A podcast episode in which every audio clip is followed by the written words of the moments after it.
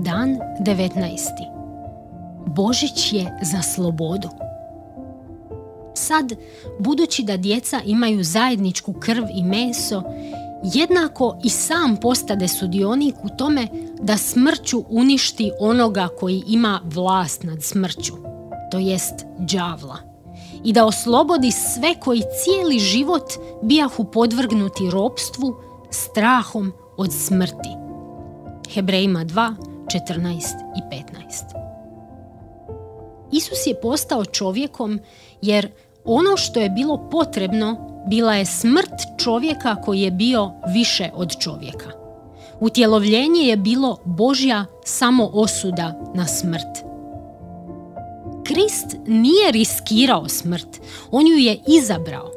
Baš je zato došao da služi i dade život svoj kao otkupninu za mnoge. Marko 10.45 ne čudi što je Sotona pokušao odvratiti Isusa od križa. U pustinji, Matej 4, 1 do 11, i ustima Petra, Matej 16, 21 do 23. Križ je bio Sotonina propast. Kako ga je Isus uništio?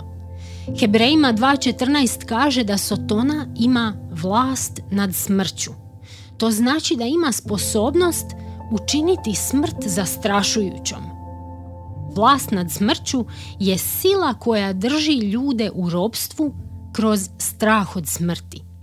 To je moć koja ljude može držati u grijehu kako bi smrt došla kao užasan kraj. No, Isus je Sotonu lišio njegove moći. Razoružao ga je oblikovao je oklop pravednosti za nas koji nas čini imunima na njegovu osudu. Kako je to učinio? Svojom je smrću Isus odnio sve naše grijehe, a osobu bez grijeha Sotona ne može osuditi. Primajući oproštenje, postajemo neuništivi.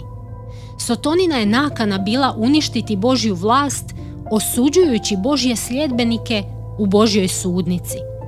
Međutim, sada u Kristu nema više osude. Sotonina izdaja nije uspjela. Njegova je kozmička izdaja spriječena.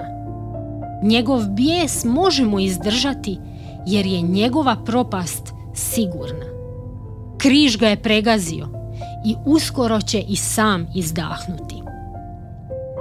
Božić je za slobodu, slobodu od straha od smrti.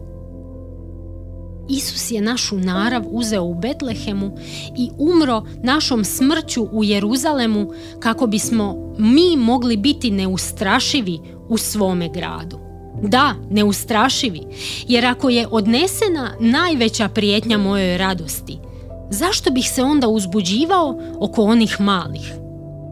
Kako možete reći stvarno, pa ne bojim se umrijeti, ali bojim se izgubiti posao. Ne, ne, razmislite.